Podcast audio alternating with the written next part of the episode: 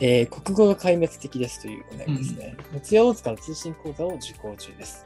うんえー国語が壊滅的で読解はほとんど点数が取れていません。うん他の教科も文章題になると読み取れません。聞いてくれないことも増え、私も叱ってしまうため、親子関係がギスギスしてきました。えー真面目に勉強時間は確保できている割に成績に結びついていません。国語以外の習テストは取れても、組み分けや全国統一小学生テストでは悲惨な結果になり、全国統一小学生テストでは偏差値40でした。私もショックでしたが、本人も落ち込んでいます。という悩みですね。まあね、文章問題がね、難しいっていうのは、これは本当僕もよくわかるんですけど、多分文章分かるようなレベルの、なんか短いとこまで戻ってあげるってとこが必要かもしれないです。うん、いきなり長い文章でやると、自分がどこかできてないのか把握できないですもんね。確かに。多分ね、四つ大塚の通信のウェブのやつとかすらも結構教材的には予習シリーズだから難しいと思うので。いや、本当に5年の段階でも相当難しいハイレベルなことやってます。あれなんかウェブだけで理解しようと思って一人で質問なしでやるのは結構きついかなとは正直思いますよね。フィードバックもないですもんね。確かうんに、記述書いても。もう親としてはこんなに見てやってんのになね、数字になれへんのって、まあ、真剣って見てまた違いますからね、やってることがね。そうですね。かなり高度な内容を言ってますからね。うん。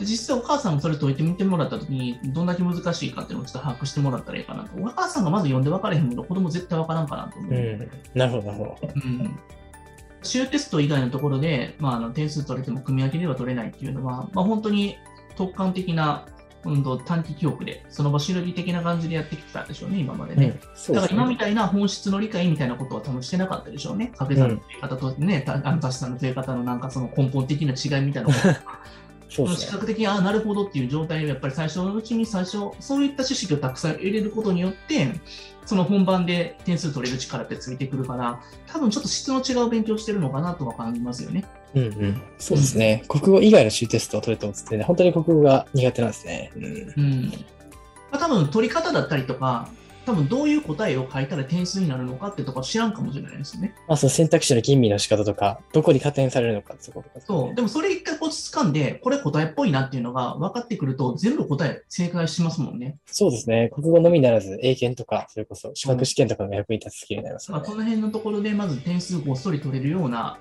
その、受験、中学受験国語の解き方のなんか基礎みたいなのを、まあ誰かに習った方がいいでしょうね。そのそれ知らん状態でやり続けても点数には結びつかないから。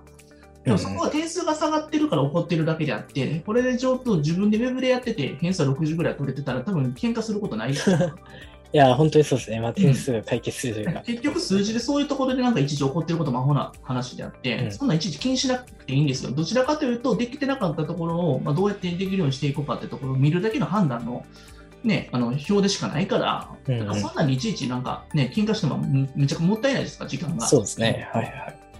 だからいちいちそんなショックになる必要もないですし、それを直すためにどうしたらいいんかなっていうことを、まあ、最善で考えていって、まあ、今今みたいな勉強やって、その子にやった勉強で合わせていって、一つ一つやるしかないんだなってところに多分行き着くと思うんで。うんうん。だからいちいちなんかショック落ち込んでる場合じゃなくて、まあ、取れるところをしっかり取っていって、まず行動していくってところが大事かなと思います。うんうん。そうですね。そういうところをショックになっている、ショック落ち込んでるお母さんを見て子供もまた落ち込むから、うんえ、何言ってんのぐらいな感じで、ここのところこういうふうにした方がいいんじゃないのって言って、ただこれ数字じゃないって言って、今はまだ受験本番じゃないし、そこまでにやるべきことってもっとあるよね。そして明日からこうしていこうねっていうふうな感じで切り替えていく。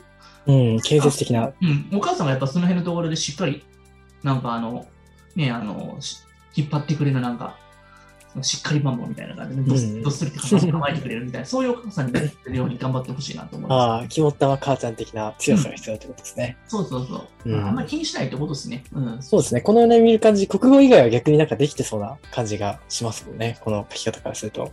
うんだから一つ一つ多分文章量多かったりとか、追いついてなかったりするし、多分制限時間も足りてないから、その子のペースで国語とかゆっくりやっていって、ボリュームでも理解できる内容から絶対いった方がいいです。多分3年生のとこから。それは本当にありますよね。結構、試験本番だと時間がないから解けないっていう子結構いますからね。